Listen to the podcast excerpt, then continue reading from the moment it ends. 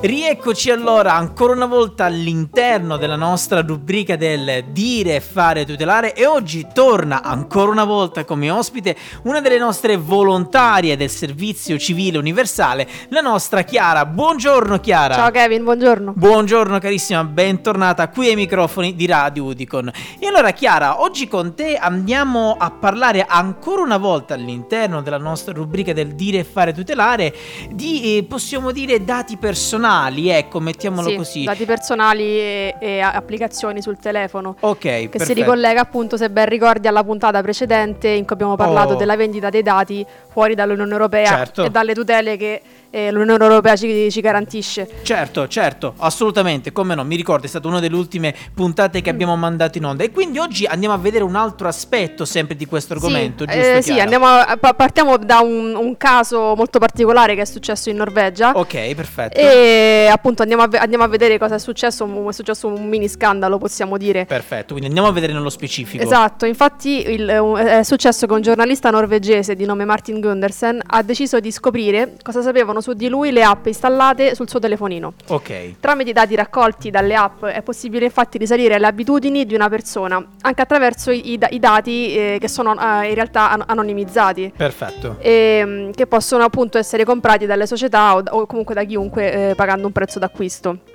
Cosa succede quindi quando accettiamo le politiche sulla privacy dell'app? Oh, che sono sempre, l'abbiamo detto anche esatto. l'ultima volta, quelle parti piccoline. Esatto, scritte, che nessuno legge, che metti nessuno, accetta, accetta, accetta. Perché devi accettare per forza, altrimenti, no, altrimenti non, non usi le app. No, non puoi esatto. utilizzare quell'app, ecco, andiamo a vedere un attimo. Esatto, quindi il, il giornalista Gundersen ha calcolato di avere centosessanta app sul suo telefonino. Caspita. E in realtà eh, sembrano tante, ma eh, non è una cosa poi così particolare. Ognuno, ognuno di noi ha centinaia, decine di app sul, sul proprio telefono. Ok.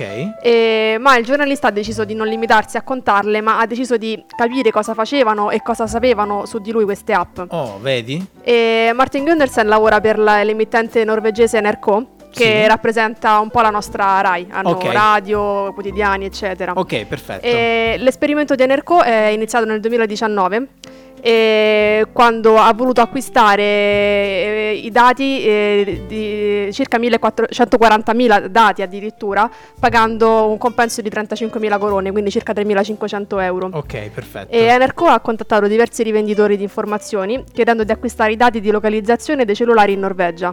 Ha fatto finta che i dati servissero per la creazione di un modello volto al miglioramento del trasporto pubblico e ha specificato che sarebbero state gradite informazioni anonimizzate e quindi non direttamente riconducibili a un nome, un indirizzo o un numero di telefono, soltanto un, un I D numerico. Ok, perfetto. E si è fatta viva la società di nome Tamoco, che ha offerto le informazioni di questi centoquarantamila dispositivi per questa somma di circa tremilacinquecento euro. I dati, erano, I dati venduti dalla Tamoco erano effettivamente anonimi, anonimizzati, ma contede, contenevano le coordinate geografiche, geografiche raccolte dai G P S dei dispositivi. Oh, vedi, quindi e... sì erano anonime, però esatto. contenevano delle informazioni che comunque sia chiunque poteva risalire a quell'identità esatto. specifica so, so, della sono, persona. In, sono in vendita, eh, la, la N R C O non è un, un ente governativo, è un'azienda, ha, ha, ha, ha comprato le informazioni. Ecco, ecco. Mm.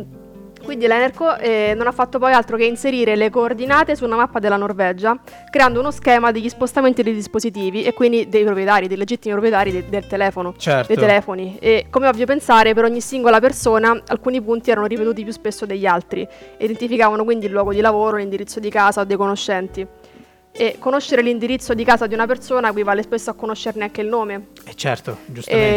Eh, sì, basta un elenco telefonico. Eh, praticamente sì, cioè, praticamente esatto. sì. Cioè, è, ass- è assurda questa cosa, nel senso, sì, è vero che questi dati erano anonimi, ok, questo è conclamato, ok, erano realmente anonimi. Anonimi, sì, sì. E, però eh, n- non ha molto senso, nel senso, se tu lo rendi anonimo, perfetto, però eh, d'altro canto mi metti tutte queste informazioni. Sì, perché molto... poi il G P S è sempre attivo. Esatto, è sempre certo. attivo, molto sensibile. Eh, a me interessa po- po- pochissimo il fatto che tu mi hai messo anonimo, ma chiunque può risalire ai miei movimenti e quindi automaticamente alla mia vera identità, al tuo indirizzo di casa, esatto. Ecco, e quindi automaticamente alla mia identità, ecco. Esatto, e quindi e appunto, come diciamo, conoscere l'indirizzo di casa di una persona spesso è facilissimo di risalirle al nome, appunto. E N R C ne ha scelto uno a caso, un signore di nome Carl Bjarne Bernersen, ok, e l'ha contattato. E...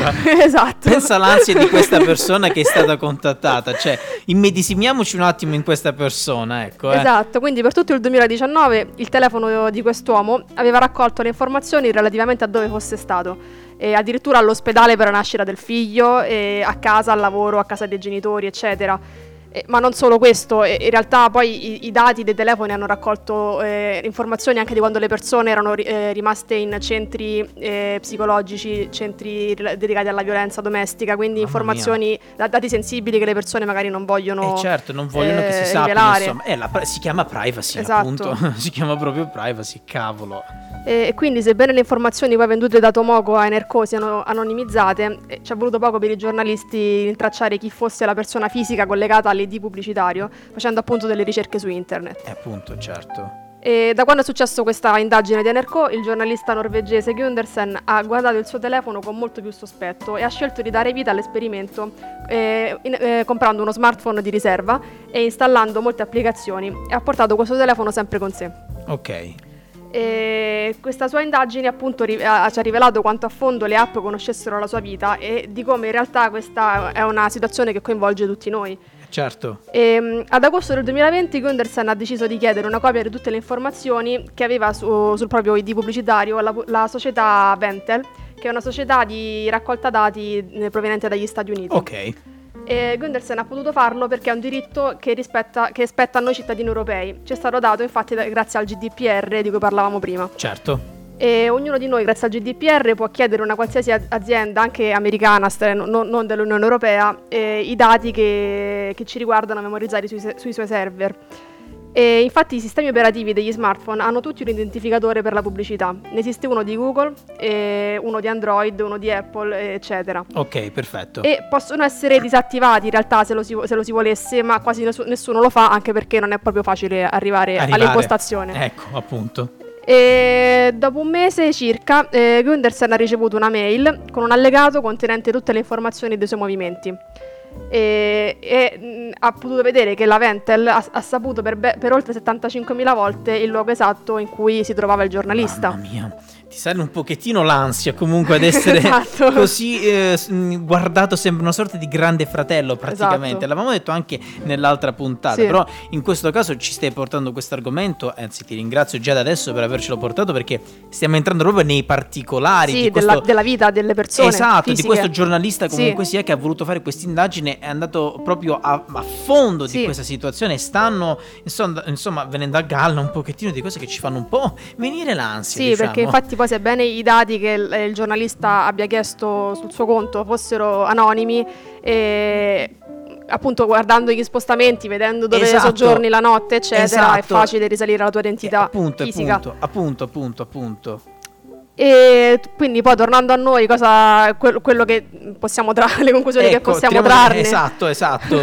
in, questa, in questa cosa, esatto. Un pochettino un po' ansiosa che ci stanno mettendo. Infatti sì, anche gu- perché poi è, lega- è legale, fondamentalmente è, lega- è legale. Esatto, non solo è legale, quanto noi l'abbiamo accettato, Chiara, sì. Perché nella um, quando eh, ad inizio puntata ce l'hai detto questa cosa qui, nel senso che sono sempre quelle eh, piccole eh, paroline che non si leggono, sì. No? Dobbiamo per forza accettare quando, esatto. Installiamo quell'app, altrimenti non possiamo utilizzare quell'app. Quindi, come mi hai detto adesso tu, è legalissimo, sì. Non legale, è legalissimo. Noi diamo il nostro consenso. Abbiamo dato il nostro consenso, quindi loro, esatto. hanno, sono nel giusto, ecco, mettiamolo, sì. Così. E teoricamente anche noi, perché noi abbiamo accettato inconsapevolmente, perché dobbiamo sempre fare attenzione anche a leggere, a cercare di leggere quelle paroline piccoline, piccoline. Però traviamo una conclusione, sì. Sara, per concludere questa puntata. Sì, eh, noi appunto come cittadini europei abbiamo la tutela del G D P R, e che ci dà appunto anche il potere di richiedere i dati che hanno raccolto su di noi. Ok. E eh, quello che possiamo vedere però da questa storia è lo sbilanciamento nel rapporto che c'è tra la velocità e il numero di politiche sulla privacy da accettare da parte degli utenti, ecco. E appunto l'effettiva possibilità di sapere cosa succede ai nostri dati una volta che decidiamo di condividerli, perché appunto questi dati poi vengono venduti da società a società attraverso il mondo e non sappiamo mai a chi,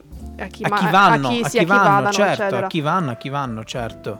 E internet, le app in generale, eh, sono un mondo molto veloce e, e quindi se, se avesse voglia di leggere tutte le politiche sulla privacy delle applicazioni che vengono installate, spesso non può esserci il tempo di farlo, perché certo. il telefono è uno strumento veloce per, per, per, per sua natura. Certo, certo. E Eh, appunto eh, che si usa anche in modo istintivo e, e, e rapido. Eh certo, assolutamente.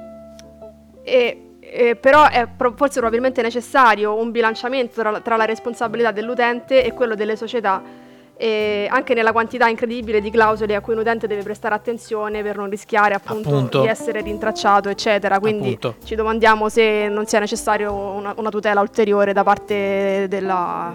anche della, delle app stesse, sì, delle certo, app, ma, delle ma app anche de, del garante appunto degli utenti, certo, eccetera. Certo, certo.